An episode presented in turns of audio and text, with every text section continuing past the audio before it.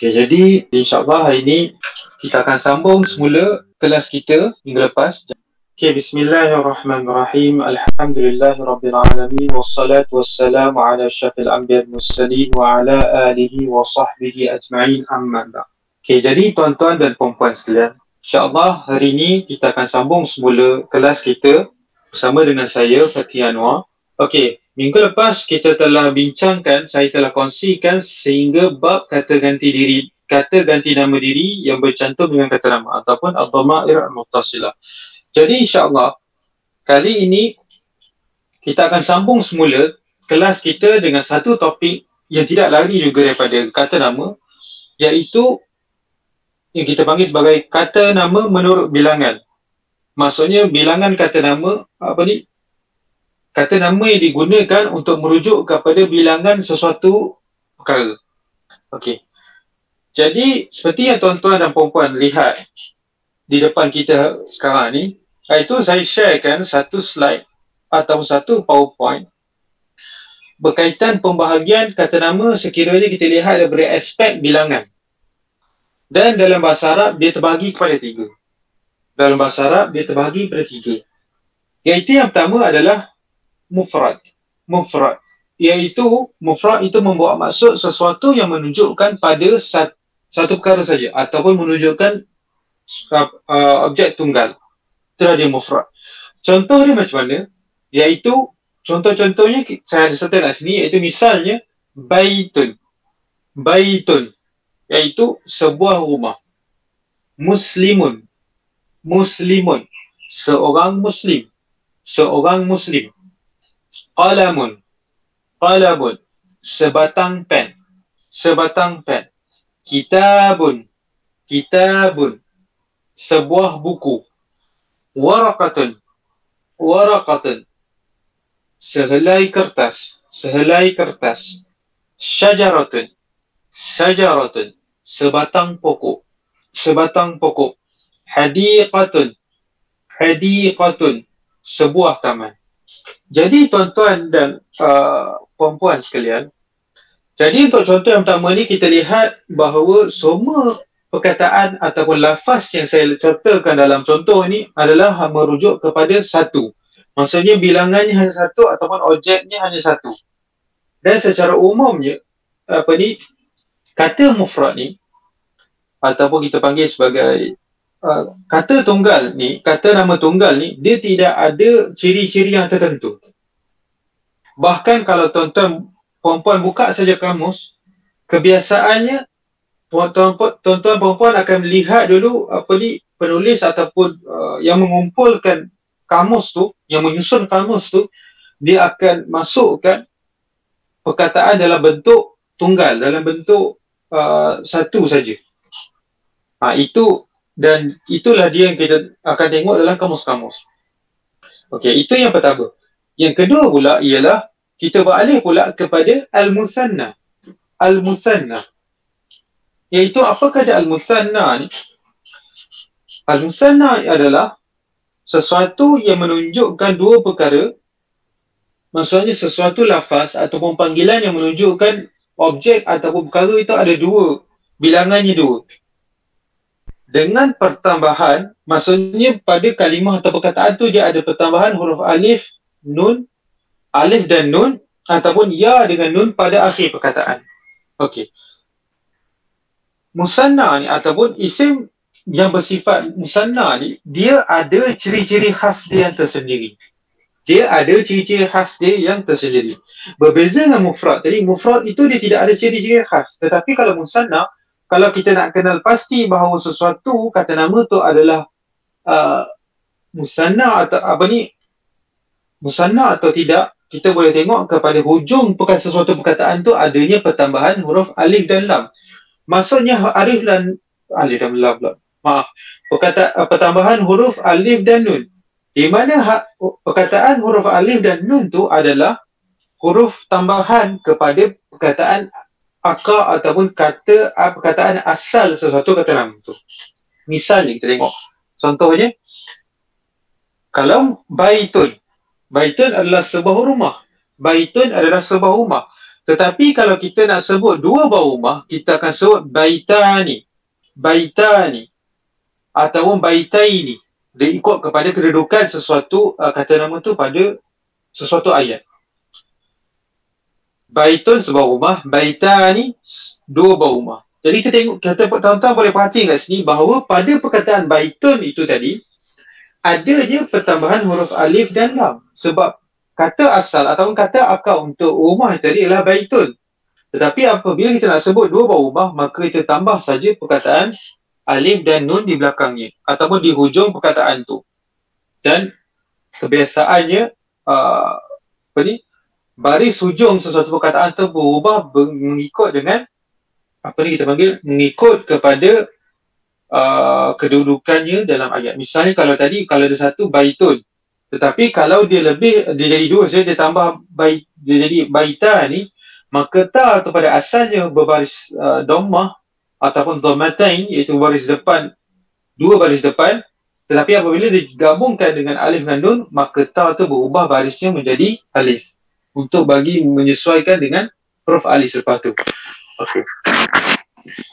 Contoh yang kedua adalah muslimani. Muslimani. Iaitu ah, maaf ada typo sikit kat muslimani. Bukan muslimanun tapi muslimani. Kalau seorang muslim dalam bahasa Arab disebut sebagai muslimun. Muslimun iaitu seorang muslim, iaitu seorang lelaki yang beragama Islam. Tetapi kalau dua orang kita hanya tambah saja alif dengan nun. Jadi muslimani. Dan mim tu tadi pada asal dhammatain ataupun ber, dua berbaris dua di atas kita jadikan dia berbaris fathah atau berbaris atas. Qalamun sebatang pen. Tapi kalau nak jadikan dua batang pen jadi qalamani. Sama ada juga seperti kitabun iaitu sebuah buku. Kalau dua buah buku kitabani. Sehelai kertas iaitu waraqatun. Sehelai kertas. Tetapi kalau kita nak sebut dua helai kertas, warakatani. Sebatang pokok, sajaratun. Tetapi kalau dua batang pokok, sajaratani. Hadiqatun. Hadiqatun. Iaitu sebuah taman. Sebuah taman. Tetapi kalau kita sebut dua buah taman, hadiqatani. Jadi secara umumnya, macam itulah kaedah. Kalau kita nak jadikan sesuatu apa ni kata nama tu yang asalnya tu objek uh, kata nama tunggal nak jadikan dia kepada kata nama bilangannya dua, hanya kita perlu tambah alif dengan nun di hujung uh, perkataan kata nama tu tadi atau di hujung uh, isim itu tadi. Dan yang terakhir pula adalah jamak. Jamak ni pula apa dia? Iaitu jamak sesuatu yang menunjuk perkara yang melebihi dua. Atau dalam kata lain, apa-apa saja perkara atau objek yang jumlahnya tiga dan ke atas, maka dia termasuk di bawah kategori jamak.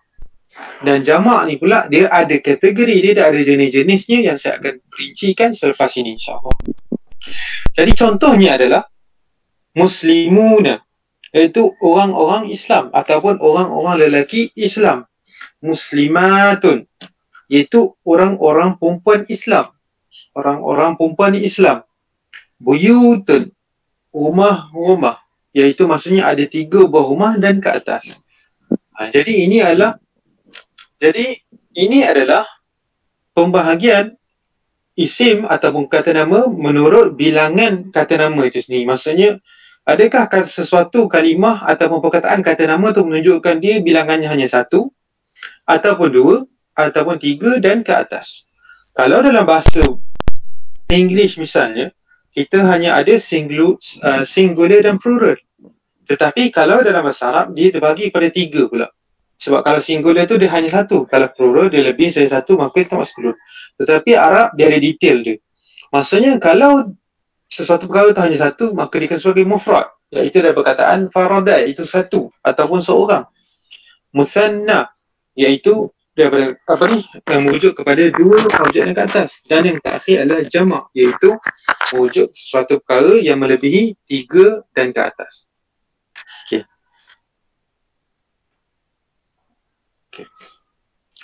Kalau tadi uh, tuan-tuan dan puan-puan saya dah terangkan ataupun saya telah kongsikan berkenaan dengan pembahagian kata nama menurut uh, bilangannya dalam suatu ayat. Sekarang ni pula kita nak beralih pula kepada jenis-jenis jamak. ataupun seperti yang saya sebutkan tadi bahawa jamak ni dia terba dia ada jenis-jenisnya dalam bahasa Arab. Dia ada jenis-jenisnya dalam bahasa Arab. Jadi secara umumnya jamak ni dia terbagi pada tiga tuan-tuan dan puan Iaitu yang pertama adalah yang kini sebagai jamak muzakkar salim. Jamak muzakkar salim. Iaitu apa dia? Apakah yang dimaksudkan dengan jamak muzakkar salim ni? Jamak muzakkar salim adalah sesuatu yang menunjukkan pada perkara yang melebihi dua dengan pertambahan huruf waw dan nun atau huruf ya dengan nun pada akhir perkataannya. Maksudnya, okey, yang pertama sekali kita kena tahu bahawa jamak apa-apa saja lafaz ataupun panggilan yang berkaitan dengan kata nama yang bilangannya lebih dari tiga. Itu yang pertama. Tetapi kalau maksudnya itu adalah maksud ataupun definisi jamak secara umum. Tetapi kalau kita sebut jamak muzakkar salim, jamak muzakkar salim, maka dia ada kaedah dia tersendiri. Dia ada ciri-ciri khas dia. Iaitu jamak muzakkar salim ni ialah di mana sesuatu lafaz yang pada asalnya mufrad, lafaz yang pada asalnya tunggal, tetapi apabila ada saja pertambahan huruf waw dengan nun ataupun ya dengan nun pada akhir perkataan ataupun panggilan tunggal itu tadi, maka dia bertukar menjadi lafaz jamak muzakkar salim. Misalnya, muslimuna, muslimuna. Asal perkataan dia adalah muslimun. Asal perkataan dia adalah muslimun. Tetapi apabila kita nak sebut ramai orang muslim lelaki,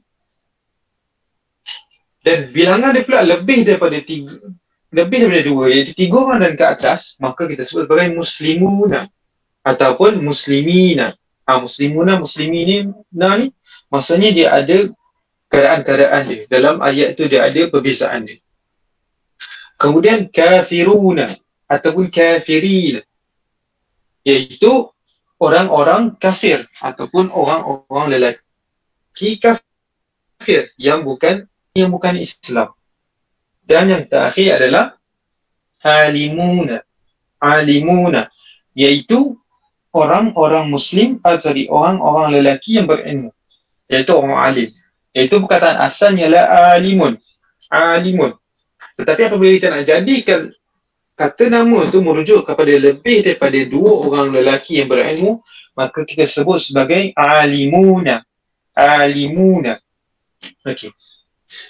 Seterusnya, kita beralih pula kepada jamak muannas salim. Jamak muannas salim. Jamak muannas salim ni pula. Okey, ada typo sikit dekat slide tu. Saya akan betul insya-Allah. Jamak muannas salim. Apa dia jamak muannas salim? Okey. Seperti yang saya sebut tadi, jam dia kita kena tengok jam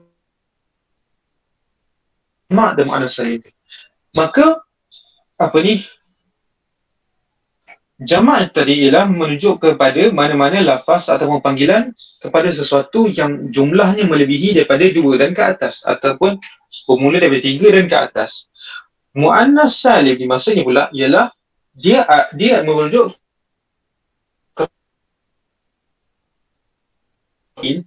tetapi dia ada ciri-ciri dia kaedah khas dia yang mana mana-mana lafaz jamak yang feminin yang ada di hujung perkataan itu pertambahan huruf alif dan ta maka dia dikenali sebagai jamak muannas salim. Dia dikenali sebagai jamak muannas salim. Jadi contohnya apa dia? Tuan-tuan dan puan-puan sekalian. Contohnya ialah muslimatun. Muslimatun. Iaitu orang-orang perempuan Islam. Ataupun orang-orang perempuan Islam. Yang selalu kita kalau uh, dalam bahasa kita pun kita guna muslimat, muslimin dan muslimat misalnya. Kemudian kafirat, kafiratun iaitu orang-orang perempuan kafir. Yang mana pada asalnya, okay, kalau muslimat tadi, perkataan asalnya ialah muslimatun. Muslimatun. Iaitu muslimatun itu merujuk pada seorang perempuan muslim. Tetapi kalau kita nak menjadikan muslimat itu tadi, perkataan muslimatun itu tadi, sorry, muslimatun tadi, merujuk kepada orang-orang perempuan muslim yang jumlahnya tiga dan ke atas maka kita tambah saja perkataan oh, sorry tambah saja huruf alif dan ta maka dia jadi muslimatun muslimatun sama juga kafiratun.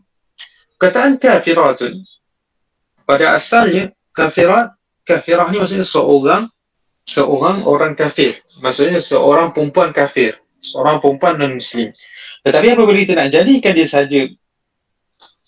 Uh, apa ni? Nak jadikan dia saja lebih daripada tiga, uh, tiga orang dan ke atas maka kita sebut tambah saja alif dan ta di belakangnya maka jadi kafiratun terakhir ya alimatun.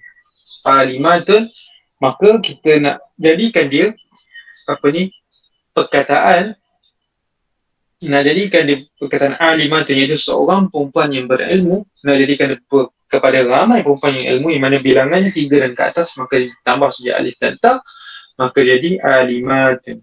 Alimatun. Okey mungkin ada yang akan tertanya apa, kenapa apa ni dia sebut kenapa tak sebut saja jamak muzakkar atau jamak muannas? Kenapa nak kena sebut salim tu? Dia macam ni.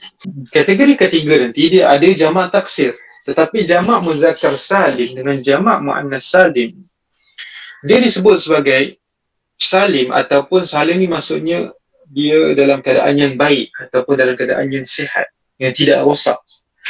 Disebut sebagai jamak muzakkar salim ataupun muannas salim ni disebabkan perubahan, perubahan kata akal yang tunggal itu tadi kepada jamak dia tidak merubah secara kata apa dia tidak merubah secara tidak merubah secara terus dia langsung tidak merosakkan kata akar sesuatu perkataan ni.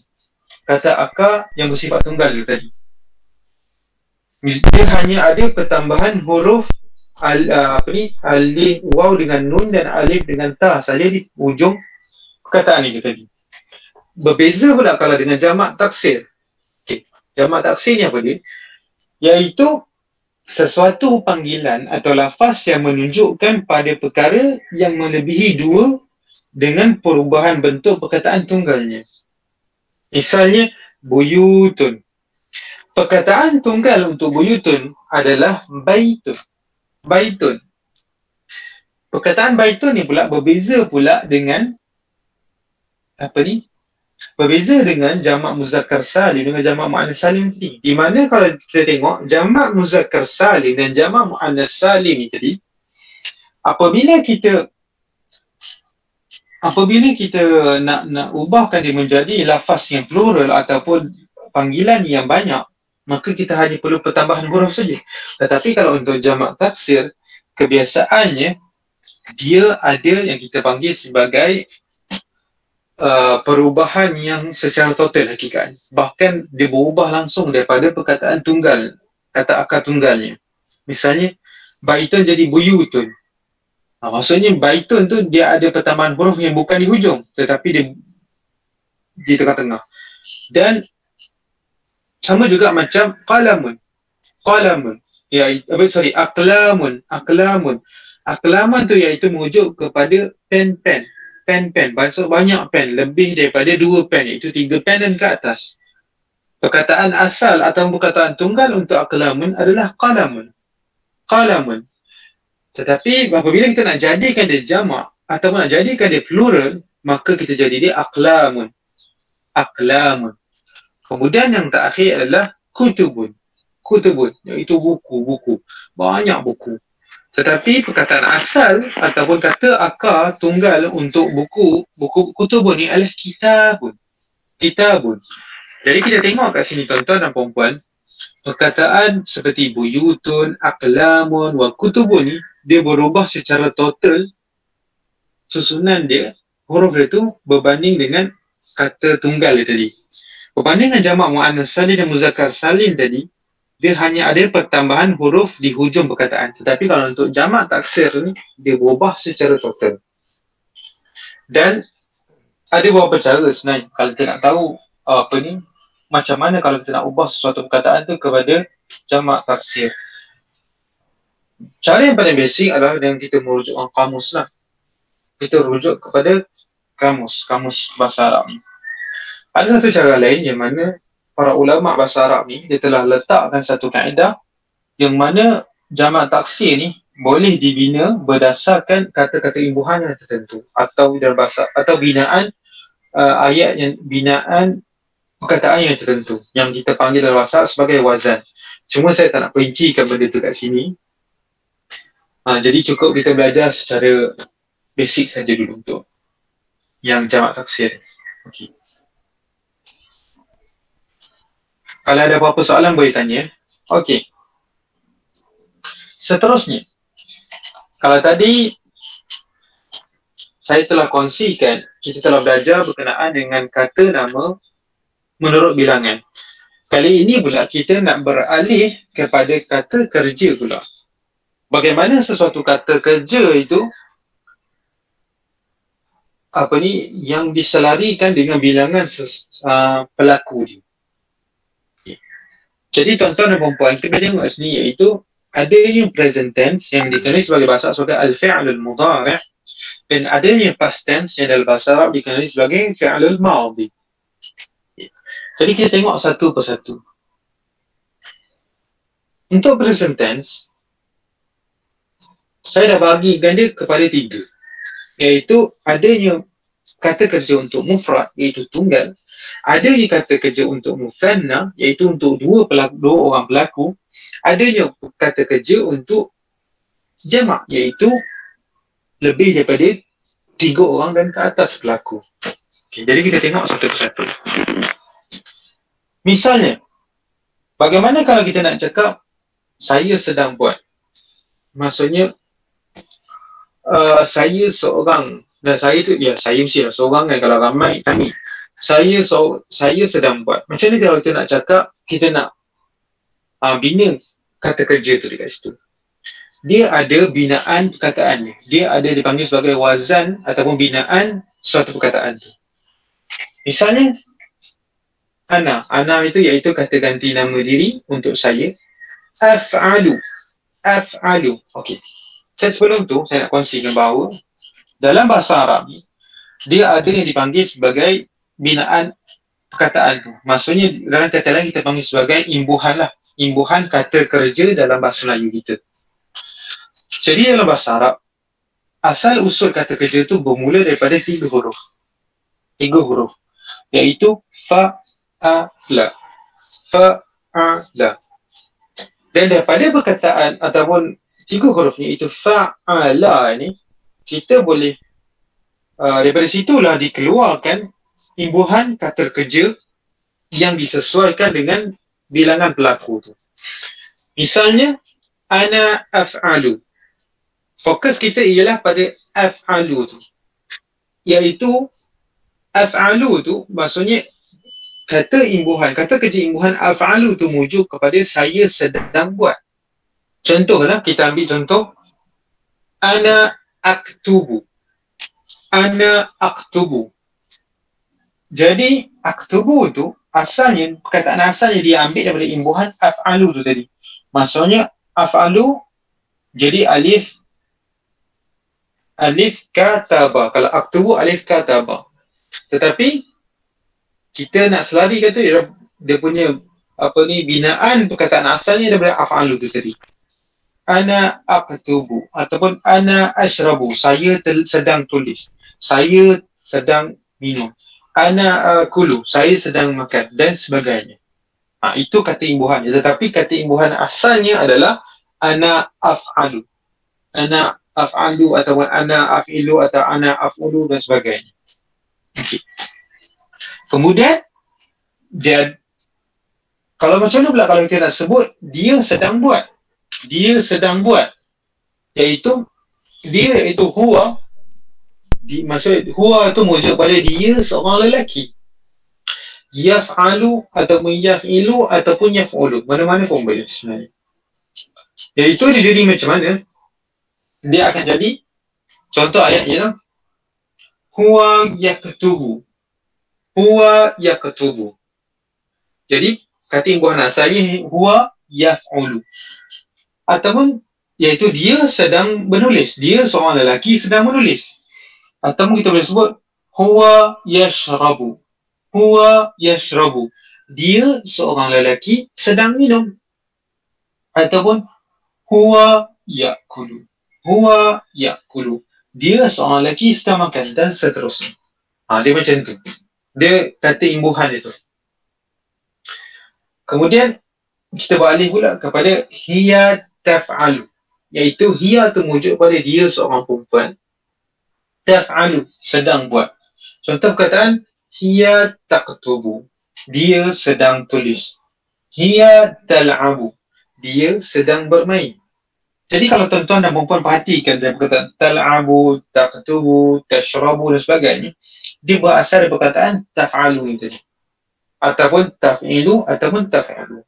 Ha, dia ada uh, apa ni, perbezaan baris mengikut kepada apakah uh, fi'lul madhi yang asalnya ataupun kata akal itu, baris kata akal itu.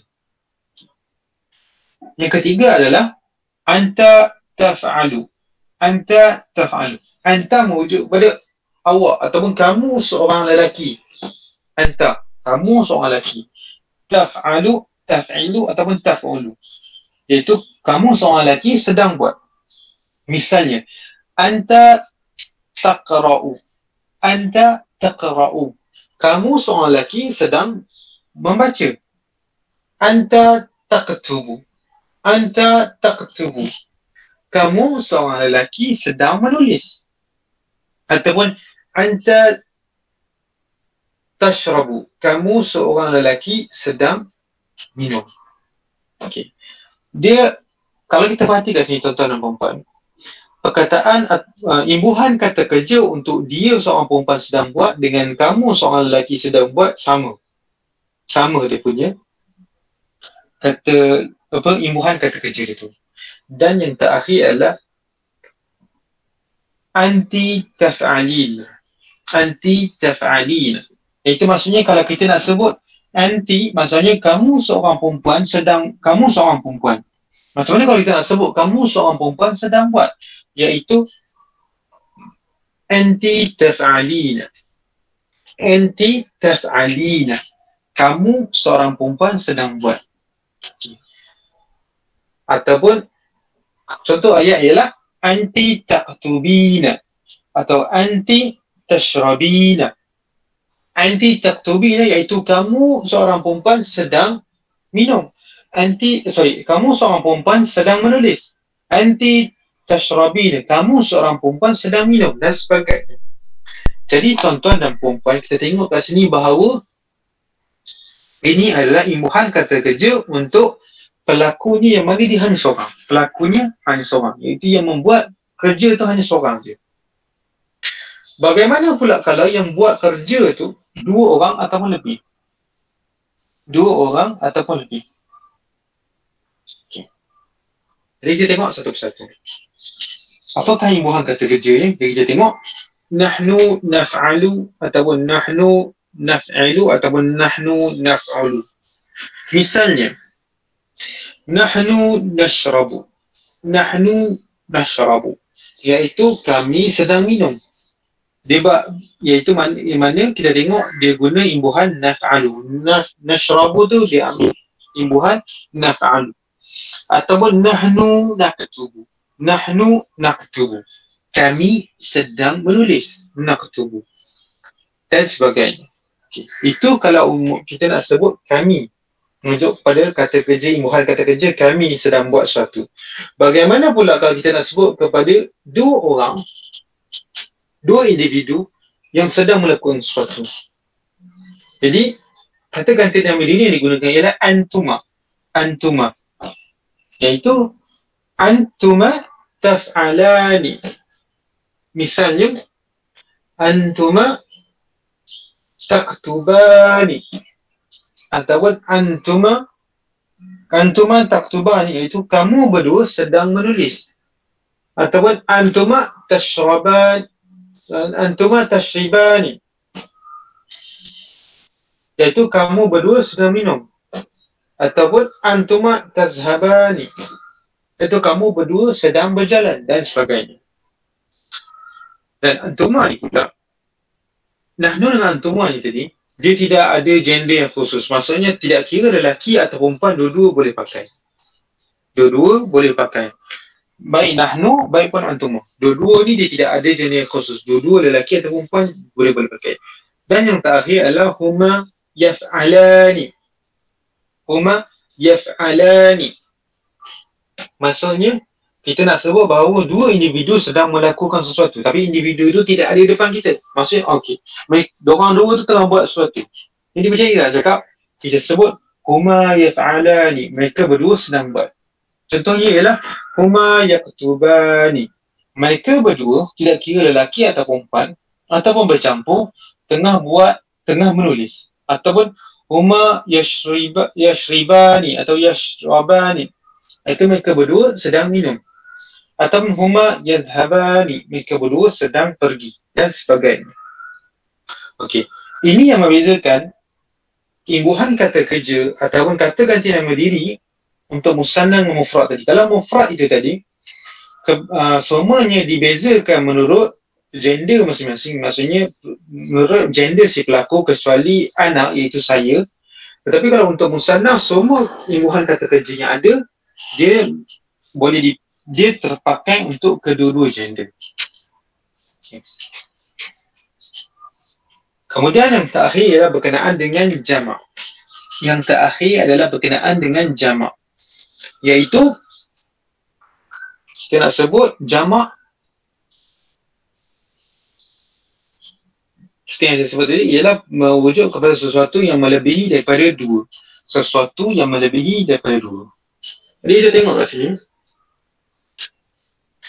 hum yaf'aluna hum yaf'aluna iaitu mereka lelaki secara beramai maksudnya bilangannya lebih daripada tiga orang sedang buat sesuatu. Yaf'aluna. Yaf'aluna. Misalnya contohnya ialah hum yadhhabuna. Hum yadhhabuna. Mereka sedang pergi. Hum yadhhabuna. Ataupun hum yaktubuna. Mereka sedang menulis. Ataupun hum yakuluna. Mereka sedang makan. Mereka lelaki-lelaki yang ramai sedang makan. Okey. Itu kalau lelaki sedang beramai, imbuhan kata kerja untuk lelaki sedang beramai. Bagaimana pula kalau kita nak sebut untuk uh, mereka perempuan beramai buat satu kerja. Caranya ialah hunna iaitu kata ganti nama diri untuk mereka perempuan sedang beramai yaf'alna. Yaf'alna. Iaitu misalnya hunna yadhhabna. Hunna yadhhabna. Iaitu mereka perempuan sesama amal telah pergi. Ataupun hunna yaghtubna. Hunna yaghtubna. Iaitu mereka perempuan secara amal sedang menulis. Hunna yakulna. Iaitu mereka perempuan secara amal sedang makan dan sebagainya kemudian yang terakhir, yang dua yang terakhir iaitu antum dengan antunna bagaimana kalau kita nak sebut nak, uh, nak jadikan sesuatu kata kerja tu mengikut imbuhan pelaku dia. Okay, jadi kalau antum iaitu kalian atau orang ramai-ramai lelaki. Macam kita sebut yang dia sedang buat kerja, iaitu kita boleh sebut antum taf'aluna. Antum taf'aluna. Kalian lelaki-lelaki sedang buat sesuatu. Kalian lelaki-lelaki sedang buat sesuatu. Iaitu contoh uh, ayat kita boleh guna antum takuluna. Antum takuluna. Kamu sedang makan. Kau sorry. Kalian sedang makan. Atau korang sedang makan. Antum tashrabuna. Antum tashrabuna. Iaitu korang tengah minum. Korang lelaki-lelaki tengah minum. Okay. dan yang terakhir antunna iaitu antunna taf'alna. Antunna taf'alna. Iaitu korang yang perempuan ni sedang buat sesuatu. Atau contoh lain ialah antunna tashrabna. Antunna tashrabna korang yang perempuan ni sedang sedang minum antunna taktubna orang yang perempuan ni sedang menulis. Dan sebagainya. Jadi kalau tuan-tuan dan perempuan perhatikan untuk yang jamak ni, dia punya kata imbuhannya untuk hum, hunna, antum, antuna ni, secara umumnya semuanya sama kecuali dia hanya ubah huruf yang di depan saja. Itu ya dengan ya. Itu huruf kalau di huruf depannya ya maka dia mujuk kepada uh, perbuatan tu dilakukan oleh mereka yang tidak ada dengan kita. Itu dia mereka. Tetapi kalau dia merujuk kepada kalau dia menggunakan perkataan ta di depannya maka dia merujuk kepada kalian. Iaitu orang tu ada kat depan kita di tengah buat. Kita macam korang buat apa ni? Ha macam tu. Ha, dia macam tu. Itu bezanya. Jadi setakat ni ada soalan ada soalan ke? Sebelum saya proceed kepada yang fi'al madhi ni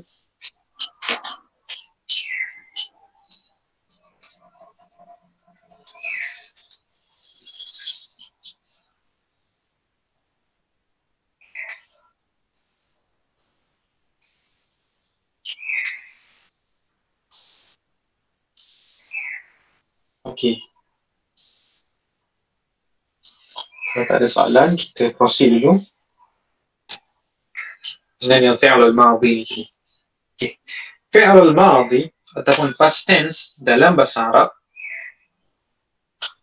saya bahasa Arab? Ha, past tense dia pun sama dia ada imbuhan kata kerja dia yang tersendiri dan dia berubah mengikut siapakah pelaku kata kerja itu. Jadi yang pertama, kita akan mulakan dengan mufrad.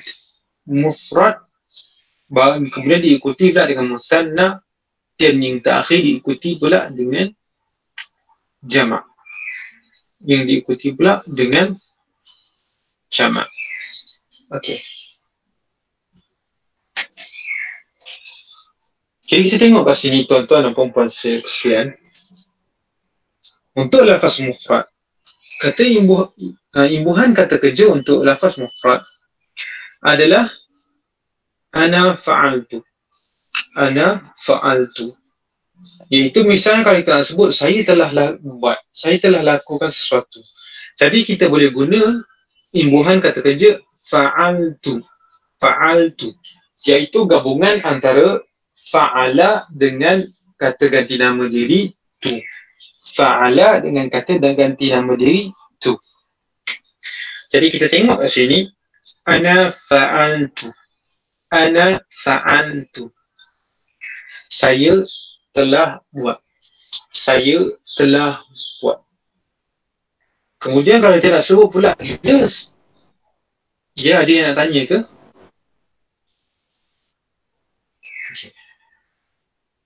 Kalau kita nak sebut pula dia seorang lelaki telah buat.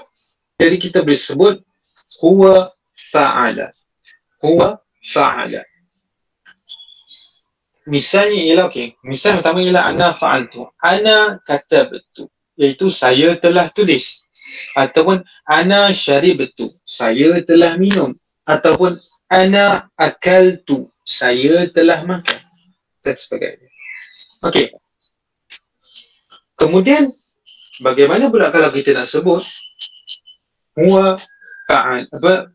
Kalau huwa fa'ala pula. Iaitu misalnya contohnya ialah huwa zahaba. Huwa zahaba. Dia adalah seorang lelaki telah pergi. Huwa akala. Dia seorang lelaki telah makan. Huwa kataba. Dia seorang lelaki telah menulis. Okay. kemudian kita kalau kita nak sebut kalau seorang perempuan pula seorang individu perempuan telah lakukan sesuatu kita boleh sebut hiya fa'alat. Hiya fa'alat. Dia seorang perempuan telah lakukan sesuatu. Dia seorang perempuan telah lakukan sesuatu. Contohnya hiya zahabat. Hiya zahabat. Iaitu dia telah pergi. Dia telah pergi.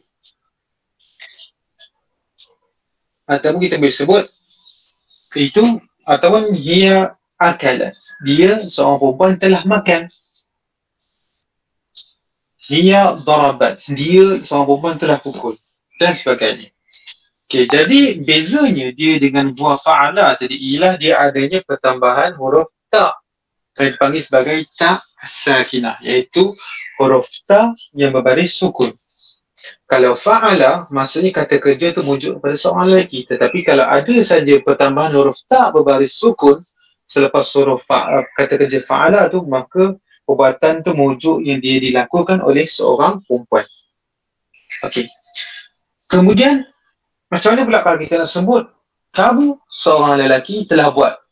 Kamu seorang lelaki telah buat. Jadi kita boleh sebut anta fa'alta. Anta fa'alta. Kamu seorang lelaki telah buat. Kamu seorang lelaki telah buat. Kamu seorang lelaki telah buat. Jadi contohnya ialah anta katabta. Anta katabta kamu telah menulis. Kamu seorang lelaki telah menulis. Ataupun anta darabta. Anta darabta. Iaitu kamu seorang lelaki telah pukul. Dan sebagainya. Maksudnya pasal perkataan fa'alta ni ialah daripada perkataan fa'ala dengan kata ganti nama diri ta. Yang itu huruf ta yang berbaris fathah. Dan yang terakhir ialah anti fa'alti.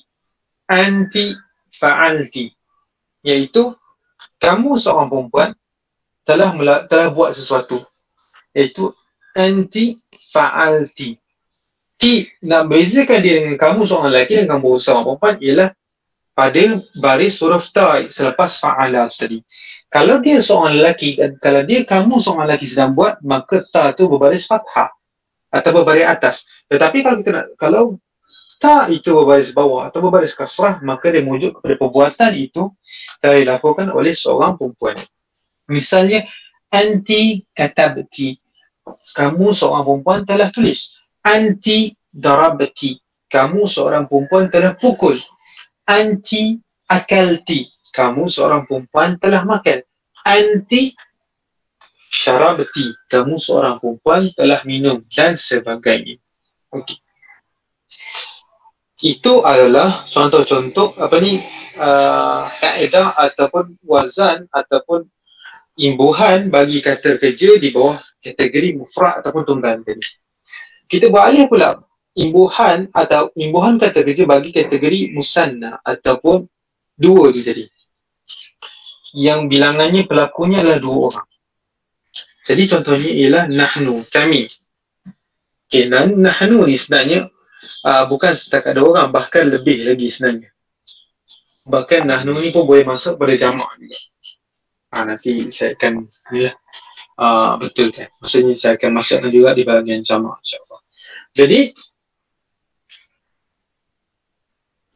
jadi contohnya ialah ataupun imbuhan kata kerja ialah fa'alna fa'alna iaitu gabungan antara fa'ala dengan na fa'ala dengan na iaitu nun alif. Nun alif di atas. Apa? Nun baris fathah dan ya.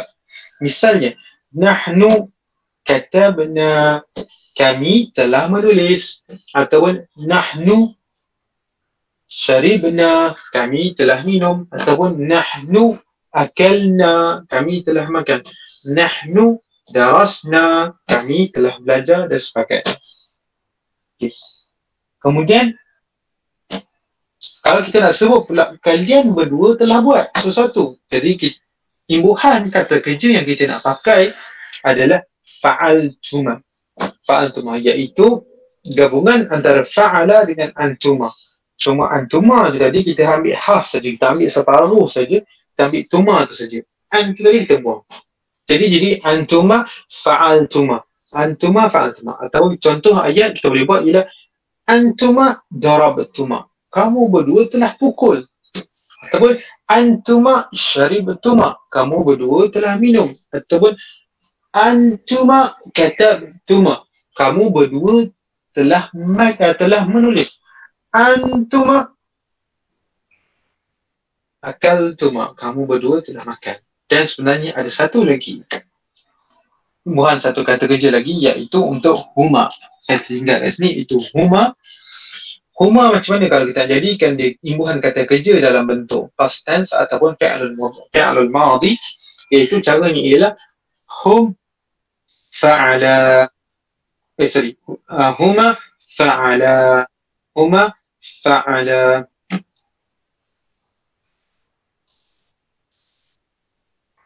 Huma fa'ala. Jadi contohnya ialah kamu berdua sedang makan. Huma akala. Huma akala. Iaitu perkataan fa'ala tu hanya ada pertambahan huruf alif saja di lepas dia. Ada pertambahan huruf alif sahaja. Selepas perkataan fa'al uh, fa'ala tadi contohnya an apa huma kataba mereka berdua telah menulis. Huma syariba mereka berdua telah minum. Huma akala mereka berdua telah makan. Huma daraba mereka berdua telah pukul dan sebagainya. Okey. Kemudian yang kolom yang ketiga adalah berkenaan dengan jamak. Kolom ketiga adalah berkenaan dengan jamak iaitu merujuk kepada kata kerja yang dilakukan lebih daripada dua orang ataupun tiga orang dan ke atas. Jadi apakah imbuhan kata kerja yang digunakan? Ada empat semua sekali. Iaitu sama ada imbuhan itu merujuk merujuk kepada kata dan ganti nama diri uh, dhamma ila al-ghaibah dhamma dhamma ila al-ghaibah iaitu dhamma kata ganti nama diri yang orang tu tidak ada bersama kita waktu tu itu merujuk kepada mereka. Misalnya kalau kita sebut mereka lelaki telah buat. Jadi imbuhan kata kerja yang terpakai adalah fa'alu fa'alu. Jadi contohnya ialah hum zahabu zahabu. Iaitu dia perkataan asal ialah fa'ala kemudian digabungkan dengan waw alif. Fa'ala digabungkan dengan huruf waw alif. Fa'ala digabungkan dengan huruf waw alif. Jadi contohnya ialah hum zahabu. Hum zahabu. Kemudian hum katabu. Uh, hum zahabu mereka lelaki ramai-ramai telah pergi. Hum katabu mereka lelaki ramai telah menulis. Hum syaribu mereka lelaki ramai telah minum. Okey. Kemudian kita nak sebut pula mereka perempuan telah buat. Mereka yang perempuan telah buat. Iaitu hunna fa'alna uh, hunna fa'alna hunna fa'alna iaitu dia berasal dari perkataan fa'ala plus dengan na nun nun nun berbaris fathah saja. Tetapi lam itu dimatikan. Jadi contohnya ialah hunna katabna. Hunna katabna. Sorry. Hunna katabna iaitu mereka perempuan ramai-ramai telah menulis. Hunna akalna iaitu mereka yang perempuan telah makan. Hunna dhahabna. Mereka yang perempuan ramai-ramai telah pergi. Okey, itu kalau melibatkan kata ganti kata ganti nama diri orang tu dia tidak ada bersama kita, itu dia raib.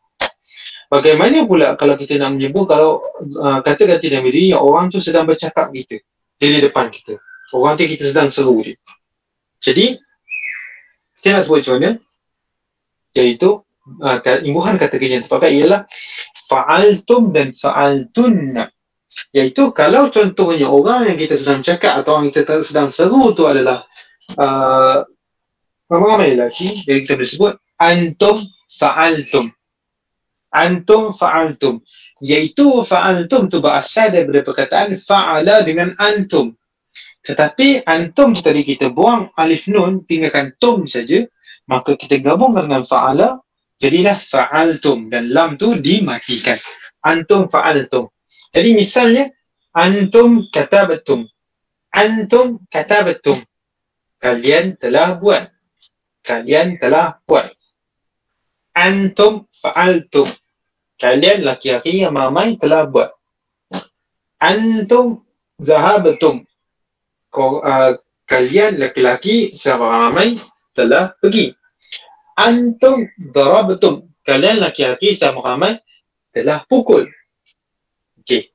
Itu kalau untuk lelaki. Kalau untuk perempuan pula antunna fa'altunna. Iaitu fa'altunna itu berasal dari perkataan fa'ala dan antunna. Fa'ala dan antunna. Jadi kita tengok kat sini tuan-tuan dan perempuan. Fa'ala dan uh, fa'altunna itu berasal fa'ala dan antunna. Jadi contoh ayat yang kita boleh pakai ialah antunna katabatunna kalian perempuan ramai telah menulis. Ataupun antunna syaribtunna. Iaitu kalian perempuan telah minum. Antunna zahabtunna. Iaitu kalian perempuan telah makan. Okay. Setakat faham ke apa yang saya sampaikan ni? Sebab ia dah banyak sikit eh kali ni. Nak kena hadam lagi dari sudut imbuhan kata kerja tu.